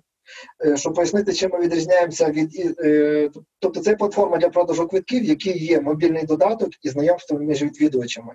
А також є ряд функцій, таких як розпізнавання обличчя замість квитка, гейміфікація, наприклад, збігати по території, збирати QR-кодики, підбір груп на автомобіль, щоб підвести інших відвідувачів на подію або після події. І у нас таких там приблизно там з штучок 20 є таких різних е, різних прикольників. Наприклад, будь-який організатор може прийти до нас на сайт і створити сторінку своєї події і може одразу почнемо продавати квитки на цю подію. Е, Так, і також розщеплений платіж, коли е, у нас зараз більшість частина організаторів переведена на таку схему, коли е, кожна сума, яка за квиток, вона одразу летить до організатора на його рахунок. І таким чином виходить е, простіше, е, ну, простіше в організатор простіше проводити свої свої події. Е, так, чим відрізняємося від звичайних квиткових операторів? Е, ну тому що сайтів, які продають квитки в Україні, напевно, з 25. Так? Е, ще раз, Toyven – це є лідер в сегменті бізнесових подій, там, де важливе спілкування між людьми. І ще з чим ми відрізняємося від будь-кого? Тим, що всі квиткові оператори, що роблять, вони просто приймають платіж і виписують квитанцію, яка називається квиток або білет. Так? Е, чим займається той івент, але насправді, от, якщо е, дивитись на потребу відвідувача, чи знаєте, як кажуть маркетологи, кажуть, що ми купуємо не дрельку, а дірку в стінці, а точніше, навіть не дірку, а той настрій, який створює та картина, яка буде висіти на тій на тій стінці. Так? Чи є ще інша така історія е, документна, типу, що дівчата купують не помаду, а купують шанс. Е, Хлопці так само купують недорогий автомобіль, а так само збільшують свої шанси. І от, задавшись таким таким підходом до задачі, я задумався, але ж відвідувачі на події купують не квиток, а щось інше. І от ми опитали наших організаторів, е, там десь біля 250 людей відповіли на це запитання. Е, Кажемо, слухайте, що а що купують відвідувачі саме вашої події? І я задавав таке знаєш, відкрите запитання. Е, Ну, не відкрите, закрите, точніше. Ми думаємо, що є три три причини: перша заради контенту або емоцій. Друге, заради нетворкінгу, тобто прийти, щоб поспілкуватися з конкретними людьми. Ну ти ж ти розумієш, з ким будеш там спілкуватись. І третє, такий е, нетворкінг, спілкування, але розслаблений. Ну, умовно, зі скулки кудись вийти, в люди просто вийти, побухати, назвемо так. Та? І просили розставити проценти. І виходить, що е, заради контенту тільки 60% вартості квитка, а 40% це спілкування з іншими людьми. От і той івент відрізняється тим, що у нас є список відвідувачів, і вони відвідувачі можуть між собою спілкуватись, переписуватись та також призначати зустрічі. От в тому і цінність той івент, тому що ми даємо не тільки доступ до контенту, але й доступ до інших відвідувачів. Дякую. Е, Ти мене добре зараз чуваєш? Прекрасно. Дякую. Скажи мені, будь ласка, колись е, був в Одесі? Так, звичайно. Що ти думаєш про, про Одесу? Е, Ти в якому контексті? Типу, ви, ви, помідори любите? Кушать люблю, а так ні. Ну, перше враження, от, коли ти приїхав. Я просто ніколи не був, але дуже хочу поїхати. Чи ти любиш цей город, чи не любиш, чи Ну е, Дудь рекомендує їздити туди. рекомендуєш чи не рекомендуєш? Дудь є такий е, журналіст, Дудь називається прізвище. Я знаю, да, знаю Юрій Дудь, так. І він останнього випуску дуже рекомендував туди їхати. Ага, Треба буде. видіти. Значить, е, що, що сказати? Ну та Одеса класна. Ну вона я знаєш така обросла легендою. Е, Одеса конкурує зі Львовом за друге, третє місце е, по туристичній привабливості. Ну я сам живу у Львові. Тут одна архітектура, в Одесі вона трошки інша. Ну Одеса більш розкручена в фільмах, в бренді, така більш молодіжна. Ну прикольно, подобається, не знаю. А скільки раз- людей, скільки людей приїжджає до Львова кожен, кожен рік туристів? Ну, зараз ходу цифри е, точно не скажу, але масштаб здається приблизно по півтора мільйони, може ближче до двох мільйонів за рік приїжджає і у Львів, і у Одесу. Вони плюс-мінус однакові по, по, по туристичній привабливості. А друге місце? Е, значить, перше місце це є Київ, а друге і третє між собою ділять Львів і Одеса. Вони плюс-мінус однакові, вони з великим відривом від будь-якого іншого міста. Не знаю, щось хочу туди поїхати. І дуже дуже якось намагаюся вже багато раз, але Їдь скоро літо, треба їхати. так якби не було того карантину, то я поїхав би. Чи є таке кохання, чи любов на українській мові? А от то, що ми там бачимо у фільмах, от таке є, чи нема такого? Як то з точки зору романтики? Ну я розумію, що це все Ну, то кохання, яке нам намалювали в книжках, то, що от ти про цю матрицю кажеш, от то, що в цій матриці, в книжках, фільмах, кохання, от воно таке існує чи не існує? Та точно існує. Це є еволюційно вироблений механізм, який збільшує ймовірність е, виживання потомства. Тому е, цей фізіологічний процес він існує. Та? І тобто він виробляє там ендорфіни, там різні ці речовини в мозку, він впливає на це. Та ясно, що воно працює, ясно, що воно існує. Я маю на увазі кохання до жінки, до своєї Ну жінки. ну так. А, а чому ти сумніваєшся? Ну тобто, ясно, що є. То ще раз, е, воно не є там ефемерним, воно не лежить десь поряд із Ні, ну а якщо воно є, чого більшість людей розводяться? Чого більшість людей, ті, хто навіть не розводиться, вони все одно тихо, тихо сидять і І що? ненавидять, ненавидять друг друга. Ай, ну ти тут знаєш, е, напевно, це все таки е, Ти знаєш, скільки браків розводиться в Америці? ну десь половина, напевно. Ні, в Америці Який щось відсоток більше. розводів? Скільки? Який відсоток розводів в Америці? Е, ну насправді це феномен великий. Е, там перше вони не хочуть одружуватись до дуже довгого періоду. Там знаєш, чуть не 40 років не хочуть одружуватись. Да? Тобто до 40 років холостяками ходять. Друге, е, не знаю. Ну може з половини десь розводиться. А, ти, е, це, це вірний. Відповідь це десь е, коло 50, 50 чи вже навіть на, на зараз більше, коло 60, 60%. Угу. 60%. Скільки розлучень після другого, другого браку? Одруження, після другого одруження? Е, Не знаєте, мені здається, що там вже е, це хороше запитання задав. Я не маю цієї статистики, але я думаю, що е, дивись, якщо людина має можливість знайти собі пару повторно, значить вона має шило в дупі, і вона є привабливою, не- ну там не інвестиційно привабливою, а привабливою для інших для персонажів іншої статі. І напевно. Е, е, Кількість тих людей, хто одружився два-три, е, хоча хто більше одного разу одружився, їх напевно більше серед тих, хто хто другий раз одружився. Напевно, так я думаю. Ти, ти знаєш? Скільки? На, назві, назві скільки відсотків? Ну я думаю, Скільки, е, 60-70% е, зробили це третій, четвертий і так далі рази. Може таке бути? 80%. 80? 80%. Як логіка спрацювала. Да, молодець. Так, що ти, який би тв- твій би порада молодим хлопцям, молодим підприємцям, які зараз сидять і думають, що їм зараз робити? А, чи треба їхати там, не знаю, вчитися в Стенфорд, в Америку, е, в Англію, в Європу? Чи треба залишатися тут і робити тут підприємство і заробляти гроші з України? То тут е, так, які поради. Перше, ну якщо так ніде зараз не працюєте, то одна порада йдіть вчитись на програміста. Не знаєте, не подобається вам все одно, йдіть вчитися на програміста. Це буде на найближчі роки, будете мати якийсь хліб в кишені. Та?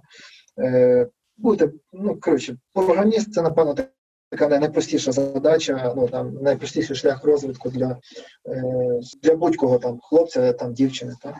Е, з точки зору можливостей. Є дві думки. Перше, що в нас набагато простіше робити бізнес, тому що ринок більш взагалі не структурований, там менше структурований, менша конкуренція, але це і погано. Е, І е, це погано, тому що тут менше можливостей е, по, по якомусь розвитку.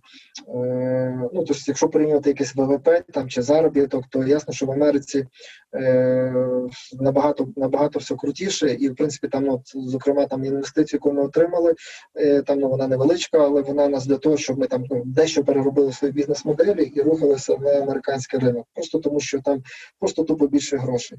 І тут така, знаєш, от аналогія подобається. Вона фактично в мене таки кілька місяців назад відбувся злом е, в свідомості, тому що я прийняв рішення від слухай. Треба не тут, треба в іншої, треба, щоб той самий бізнес був в іншій країні. Чому так? От така от аналогія. Наприклад, тебе, тебе є якась, ти зробив якийсь бізнес, та, от, ну, умовно, як відрізняється між собою багатий ринок і, і такий, як український? Е, ти, ти, наприклад, таксуєш, да, ти працюєш в Uber, да, і в тебе машина якась задрипана, ну, не задрипана, опель, називаємо так, да, якийсь там слабенький. Він не ідеальний, на нього плюються клієнти, та, але просто ти працюєш в Києві, да, і за рахунок того, що місто велике, все одно замовлення тобі якісь перепадають рано чи пізно. Та. І друга аналогія е, це, е, м, це є, ну, наприклад, ти власник Тесли, та, і ти живеш в селі якомусь. Скільки в тебе буде замовлень на поїздку на таксі? Тобто в тебе, умовно, прекрасна платформа, яка домінує, да, моя ситуація, да, то івент набагато крутіший, ніж будь-який квитковий оператор, да, але ми зажаті в рамках України, де цього ринку так, раз, два і плюнув. Да. І виходить, що е, ну, тобто, наша технологія просто повинна піти на той більший ринок. Да. Ну і до речі, про цю аналогію, тут коли там почувся, усвідомив, блін, слухай, в мене ж Тесла, а я тут намагаюся по селі десь таксувати, ну там на, ну, на, на, на, на великих грошах щось заробляти. От цю аналогію мені так підкинув, ну підкинув, це в Фейсбуці було написано Роман Кірігетов. Е, ну так ну вона мені так ну просто одна із тих речей, які от, знаєш, просто попали в мозок і просто переключили тебе зовсім. Так?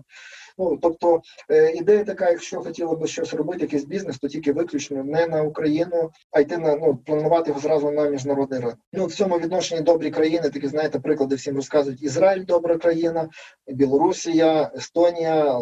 Там як е, в Естонії там скайпа зробили. Та? Е, чому? Тому що хлопці немає в них внутрішнього ринку. Да? Скільки не знаю, скільки ізраїльтян, там 5 мільйонів, там в Білорусі так само там 5-7 мільйонів, не знаю скільки там, а естонці взагалі там мільйон чи півтора. Ну вони зроблять, що вони зроблять най, найпотужнішу естонську інтернет-газету або найпотужніший естонський інтернет-магазин, ну але байдуже, ну там все одно просто того ринку немає. Та?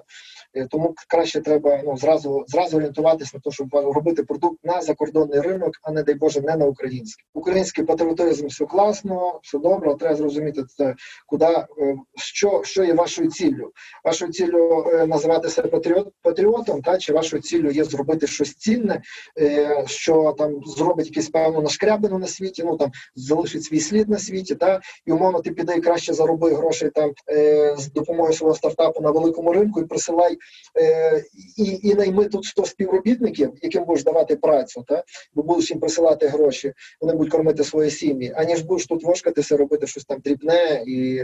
Е, Ну, ти будеш вважа- вважатися патріотом, але, е, скажімо, впливу, е, хто дасть більше впливу на державу? Той, хто поїхав, той, кого типу, тут всі кажуть, він не патріот, бо він тут не їсть з нами, там, ну, йому не є так погано, як нам, а він поїхав туди. Оця людина, яка поїхала туди, вона зробить більше для держави, тому що буде сюди гроші присилати, плюс повернеться зі знаннями певними. Аніж той, хто залишився тут, е, ну надіюсь, вдалося донести думку. Дмитро, ти з нами? Так, Алло. так. Дякую. А, ти колись е, був е, в Стенфорді? Ну, я маю на увазі навіть більше не Стенфорд, а ну, цю доліну американську. Так, був. Ну дуже дуже вона надихає, дуже таке, знаєш, був там двічі, е, два рази е, кожного разу по два тижні, е, навіть три тижні. Та. І по такий, знаєш, ось на піднесенні звідти приїжджаєш. Дійсно, є якась там концентрація, концентрація якось. Кількості конекшенів, зв'язків із тими людьми, які теж з усього світу з'їхалися. І знаєш, от, ну, коли типу, збирає вершки, з вершки людей, от спілкуєшся з людьми, і вони от, ти бачиш, що у них там вони мудрі, та? тобто от у них є е, в них є розуміння. Ну коротше, спілкуєшся з людиною і бачиш глибину думки. Ота, от, от, от воно от воно дуже вражає там в тому, тому відношенні. Люди з гарячими очима так там збираються. Вражає, як е, перекладається на російську мову. Поражає. Ти пам'ятаєш, в якому році, скільки тобі було років, коли ти заробив свої перші гроші? О, да, дуже чітко пам'ятаю. Тобто, от бізнес почав 20 років, був такий, знаєш, зелений, такий необкат, як це, необкантований. І перші гроші, е, перші штани із бізнесу вдалося купити через півтора роки. Тобто, в якому році? Ну там мені було 22 рахуй. Що до того в тебе не було в кишені ні одного рубля, який би ти сам заробив? Ні, та було, але мається на увазі, що там ну бізнес щось почав заробляти, щось там продав, тут заробив. Ні, я маю на увазі от перші гроші, які ти сам заробив. В школі, чи може якусь олімпіаду виграв. Якийсь як прес був, чи що там. От я, наприклад, їздив на якусь конференцію по хімії, зробив якийсь доклад, зайняв якесь місце, і мені ліцей, де я вчився, дав 100, 100 доларів нагороду. Це були собі. перші. Це були перші гроші, які я сам зробив, коли мені було там 13 років. О, да, я сідаю. Ну, перші такі, які я заробив, це було це була моя перша робота, 18 років. От, пам'ятаю, мені якраз мало виповнити ще сім- 17 було, але вже тут на днях мало виповнитися 18. Я пішов, попрацював там півтора ро, півтора місяці, вивчив е, там. ну, Ми, ми перекладали PageMaker, е, Adobe PageMaker на українську мову. Але мене дуже вразило, що там перша зарплата в мене було щось в районі 7 доларів за місяць, і при тому, що я знаєш, так ну знаєш, як то буває перша за перший раз у житті. Встаєш, біжиш е, на роботу, там не знаю, 8 ранку, та е, там просипаєшся, вже біжиш, повертаєшся з роботи. Там пам'ятаю на останніх тролейбусах там Ярославе, я перепрошую, я так і не зрозумів, що ти робив. Ти робив Я робив, я був е, помічником е, верстальщика і допомагав йому там е, верстати книжку, перекладати, верстати документацію з перекладом е, української е, версії Adobe PageMaker. То тобі е, це було який рік? Був якийсь дуже давній рік, там не знаю, десь до де- 90 1992, третій, перший, приблизно так. То ти перекладав Adobe е, на український язик? На український... Так, я був помічником того, хто перекладав. То, то вся Україна тобі вдячна, бо ти Ну. Дякую. Всіх- тим 20 людей, які мали ліцензію на той PageMaker в той час. Дякую. Ми дуже тобі вдячні, що ти нам такі зробив, зробив дуже добре перекладання. Яка в тебе була от такий якийсь самий, так самий найкращий поступок в тому житті? Чи інвестиція? Ну, напевно, ну що там, бабусь через дорогу переводив, не знаю, комусь щось допомагав. Ну, то, знаєш, напевно, я такий самий, як, як і більшість людей, коли, коли більше подобається дарувати комусь щось, ніж отримати подарунки. Та? Ну, тобто намагаюся там по мірі можливості щось зробити корисно. Такого, щоб конкретно, блін, згадати, що блін, аж отак аж пишаюсь, то ні, не скажу. А, ну, хіба скажу, ну, такі поступки, які, напевно, найбільше, ну, не не найбільше, які, ну, був момент, який ну, сильно на мене вплинув, це коли я якось е, е, ще був сильно віруючий купив е, на одну новобудовану церкву Христа такого великого, який стоїть там, ну, до сих пір стоїть е, на тій церкві. І з того моменту, знаєш, от, якщо повертатись до ідеї з матрицею, от, що щолкнуло всередині, та совість, з якою не домовишся. І мені було дуже тяжко тоді знайти гроші на його покупку. Їх, ну, там складно було їх там якимось чудом е, на- нагрібав того, що хотів кредит брати, щоб його купити. Навіть так було. От, але от е, був цей момент, типу, коли все, мені було тяжко, я це зробив. І от після того, знаєш, якийсь щолк, і така знаєш, полоса везіння включилася. От я думаю, що це через те, що там умовно совість в той момент договорився. Ну не договорився, совість отримала сигнал, типу, да, ти зробив щось круте, давайте зараз буде вести. Дякую. Ярославе, Я думаю, що ми вже забагато, вже треба припиняти. Ярославе, ще трохи поговоримо, це ж не буде все. Це по тому щось ми зробимо, то що з цього лучше. Мгм. Це буде не більше е, одного часу в кінці. Скажи, будь ласка, а чого ти, е, як тобі коли питав, чого ти в Україні, я мав на увазі, чого ти е, живеш в Україні? Ну, напевно, ми всі розуміємо, яка зараз ситуація, що багато людей ми втратили, що багато наших людей вони поїхали в ту Європу. І я не знаю, який, ну, що ти, що твої кажуть е, друзі, але більшість моїх друзів, які в той Європі, я не бачу, щоб у них життя було дуже щасливе і легке. То твій, які, яка твоя порада? Чого ти сам не поїхав? А, і чого, що би ти порадив а, молодим хлопцям, молодим підприємцям? Їхати чи не їхати, чи, залишатися? Я з не поїхав, да, тож момент, коли треба було їхати, я по, по якійсь причині там замешкався вдома, тут до, допрацюю свою. Я хотів їхати свої, і, і хочу їхати і своя технологія то івент. Е, замешкався вдома, давай до, дороблю до кінця свою платформу і вже тоді з готовою платформою поїду покоряти цю цілу момент. І, це була перша причина, друга причина типу, от треба до кінця ідеально вивчити англійську мову. Ну тобто і, і англійська була не ідеальна, зараз вже набагато краще. Я спілкуюся фактично там без ну, не фактично без перекладача. Е, Але от цей момент якийсь незнання англійської мови трошки призупиняв. Тому така теж, якщо повертаючись до себе і дати пораду собі 20-літньому, це іди, будь ласка, вчи англійську мову ідеально, як тільки можеш її вивчити. Це має бути ключове. Перед все інше може відкласти, вчи англійську мову. Так. Ну, тобто, що мене стримує? Нічого не стримує зараз повне розуміння, що треба їхати. Що в мене занадто потужний продукт, як для з- занадто класний продукт, як для місцевого ринку. Місцевий ринок не може прокормити е, вироблення мого продукту, так підтримку мого продукту. Дякую за відповідь, але я, я не почув відповідь на своє головне запитання: чого ти сам не виїхав? Чого ти сам залишився в Україні? Так ситуативно склалася, це була моя помилка, що я не виїхав. Чому я не виїхав? Мені бракувало англійської мови. Е, через англійську мову мені бракувало впевненості, що я буду знати і що я зможу заводити там стосунки, контакти з місцевими. Е, і це мене головним чином стримувало. То ти вважаєш, що це була помилка? Я вважаю, що це була дуже велика помилка, що я не поїхав. Якби те в тебе була можливість завтра е, пригласити на ужин, на вечеру якусь е, досить відому голівудську актрису, яку актрису тебе запропонував? Якою актрисою з тобою повечеряти? О Боже, я не знаю їхніх імен. Ну, здається, ну, мені саме більше всіх подобається перша чи друга жінка. Ярославе, не можеш хлопця тоді? Що ти Ні, ні, ні, ні, ні, нікуди не годиться. хлопцю запропонувати? Е, Жінка Чарлі Шина, ну зараз е, жена Чарлі Шина, друга Деніс Річардс. Деніс Річардс. Вона не актуальна. Ні, вона зараз не актуальна. Дякую. А ти? Я би, напевно, Джулі Робертс. Дуже мені подобається як е, актриса, і дуже цікаво було б з нею поспілкуватися, щоб поняти, е, от вона дійс, дійсно, яка вона, як вона відрізняється від тих образів, які вона зробила в фільм, в своїх фільмах.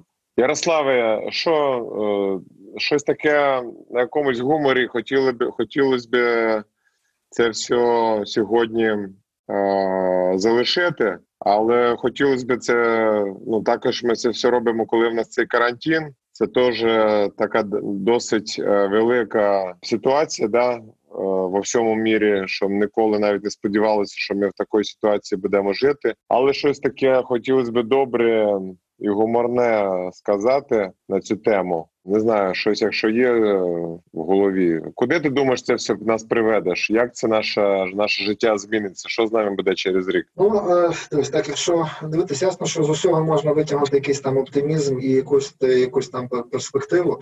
Ну, не знаю, там, е, ну, скажімо, в моєму бізнесі, тим, яким я зараз займаюся, це квитковий, який пов'язаний з, із організацією подій, то звичайні події впали сильно. Та? Ну, скажімо, у тих квиткових операторів тої публічної інформації, якою вони ділилися, то них там впало ну, там, на ніц. Та?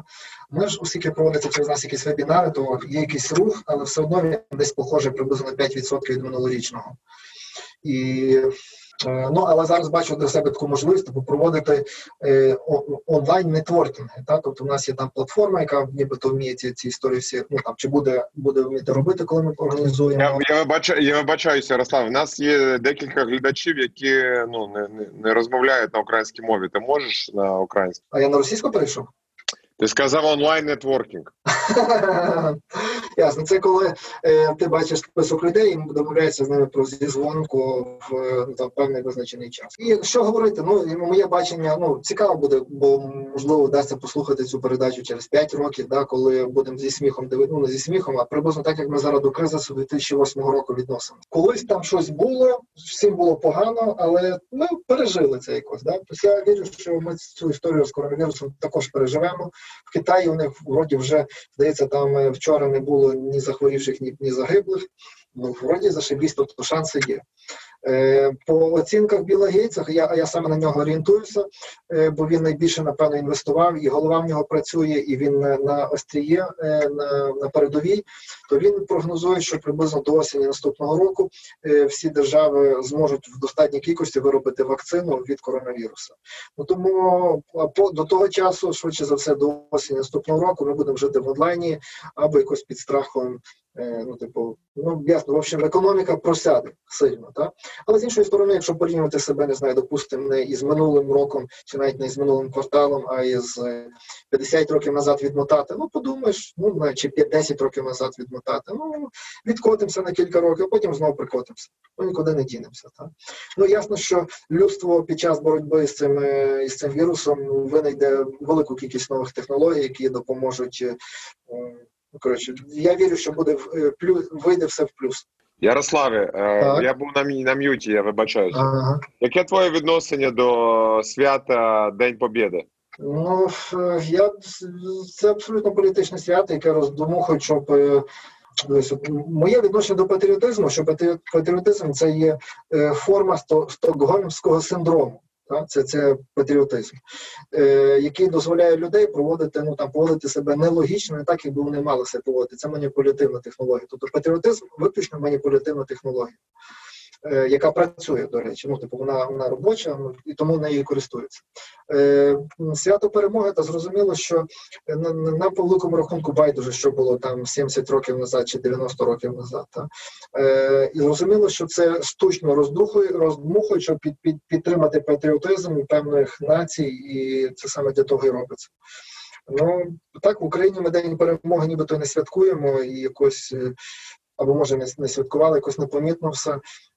Не знаю, якось проходить мімо, і моє життя від того не робиться ні гірше, ні краще. Ну, типу, байдуже, ну, байдуже як. Ну, тобто, як ми відносимося до битви під Пелопонесами там? Я не знаю. Ну, якось була битва. Ну окей, ну добре. Ну, ну якщо буду сильно поважати або буду плакати за нею, ну що зміниться в моєму житті? Та нічого не зміниться, ну, тому так відношуся, ну спокійно відношусь. Тобто відношусь як до. Е, до причини, до, до механізму маніпулювання людьми з точки зору прокачки патріотизму на державному рівні. Е, Ти, напевно, чув, що ми зараз підтримуємо ці фонди, які допомагають е, больницям і докторам, які зараз знаходяться на фронті. І хотів тебе запитати, чи щось ти таке робиш, чи комусь щось допоміг? е, Чи яка зараз ситуація тих містах? Може, в тебе є якісь доктора, чи родичі, чи знайомі, е, чи щось там якось допомагають люди, чи государство, чи не допомагають во Львові і в тих містах, ну де ти зараз знаєш. Це я думаю, де останнє питання на сьогодні. Ну, е, дивись, я думаю, що я е, напевно, не, не найбільший з тих людей, хто там хто там вніс якийсь суттєвий внесок до того. Та я думаю, що кожен повинен робити щось своє. Наприклад, е, ну умова там, ну давай, наприклад, тебе взяти. Та ти можеш інвестувати гроші е, в щось, наприклад, в людей, які зможуть виробляти маски, та а можеш просто роз, роздати ті гроші е, там. Ну там чи не роздати, а можеш піти сам шити маски замість того, щоб щоб інвестувати в тих людей, які ну, умовно, ти можеш інвестувати в якесь виробництво, там певну суму, да, там чи ні, можеш інвестувати свій час як організатора, як підприємця, в те, щоб ти зорганізував бізнес по виробництву масок, і ти зможеш шити, наприклад, 100 тисяч масок за місяць. Так? А можеш сам піти героїчно сісти за станочок і почати їх строчити. Так? Як, в чому ти цінність свою більше принесеш? Так? Коли ти зможеш організувати 100 тисяч масок, чи коли ти сам пошиєш ну, своїми руками ну 200. Так? Тобто тут питання в тому, е, як правильно використати свої навички, свої знання для того, щоб ти міг принести якусь там якусь там користь. Так? Ми пробували проводити ну, тій е, в тій мірі. Ну тобто, з мене як зі швеї там толку мало там особливо. Е, Ми пробували проводити е, онлайн ну, нетворкінг для медичної сфери. Е, Щоб зібрати, допомогти медичній сфері більше чи людям, які причетні до цієї сфери, до волонтерства, та е, ко- ко- координуватись між собою. Е, Ну це така була моя ініціатива. Там ми насправді там його провели. Ну не провели як такого такому об'ємі, як хотіли. Да, там ну але ну тобто, це було моє таке бажання, як, як би це як я міг в міру своїх можливостей, як я бачив цей, цей скажімо, цю проблему міг, міг би міг допомагати там. Ну тобто я вірю в, в те, що кожен має займати своєю справою і приносити цінність більшу там, де він де він може принести. Ну давай ще раз, якщо ще раз в такому такій же інтерпретації, що можна зробити, та наприклад, тут війна була, та не знаю, не була, є до сих пір на сході. Та ти як підприємець можеш е, там умовно, ну там значить той самий окей, там підприємець, та ти можеш піти впасти на амбразуру і або можеш е, сприяти тому, що е, створити нові робочі місця для людей, які допомогти заробити додаткові гроші, і якісь ці додаткові гроші віддати там на фронт, щоб його щоб їх допомогою було ну, було покращення ситуації. Ну тобто, з однієї сторони ти перетворюєшся на е, Ну, тобто, е, питання в тому, що ти повинен собі задати, задати питання, де я буду більш цінний, в чому я можу принести більшу цінність для, е, для, ну, для вирішення якоїсь проблематики. Тобто, як ситуація у нас? Ну, у нас е, держава зайшла в карантин, слава Богу, якимось чудом. Я не знаю, вони швидше за все вирішували якісь свої внутрішні питання, типу там щось по конституції хотіли порішити, ну там по конституції, по конституції Росії. Та в нас е, хотіли там щось е, порішати, не пригадую, там здається, по землі приймали якісь закони. Та і це було в їхніх інтересах якомога скоріше відправити людей на карантин. Але це і слава Богу, тому що ну, Україні повезло. Повезло, ну, здається, ми проскакуємо, і здається, в нас не буде такої хвороби, такої напасті, як в сусідніх країн. Це дуже приємно чути, і е, давайте всі разом помолимося, щоб так воно і було. Ярославе, я тобі дуже вдячний, що ми з тобою зробили мій перший подкаст на українській мові. Як я тобі ми розмовляли, я дуже вдячний тобі. Для мене це дуже важливо. Ти мені теж допомагаєш е, це все робити. Дякую тобі і передавай привіт своїй дружині, щоб у вас все було добре. Я тобі бажаю, щоб в тебе твоє підприємство дуже добре розвивалося, як ти сам може навіть того не сподіваєшся, бо моя інтуїція підказує мені, що в тебе все буде дуже добре. Ти дуже добрий чоловік, дуже відома людина для нашої країни. Желаю тобі більше, що навіть більше, ніж зараз, вірити в себе, дивитися великими якимись категоріями, не тільки категоріями України, а категоріями всього світу. Ну, дякую, дякую взаємно. Та. Дякую, що запросив, да, можливість е, на українській мові. Ну, до речі, це, напевно, моє перше інтерв'ю за останніх років, не знаю, 15 на, на українській мові. Окей, спасибо велике. Я навіть зараз вип'ю бокал вина.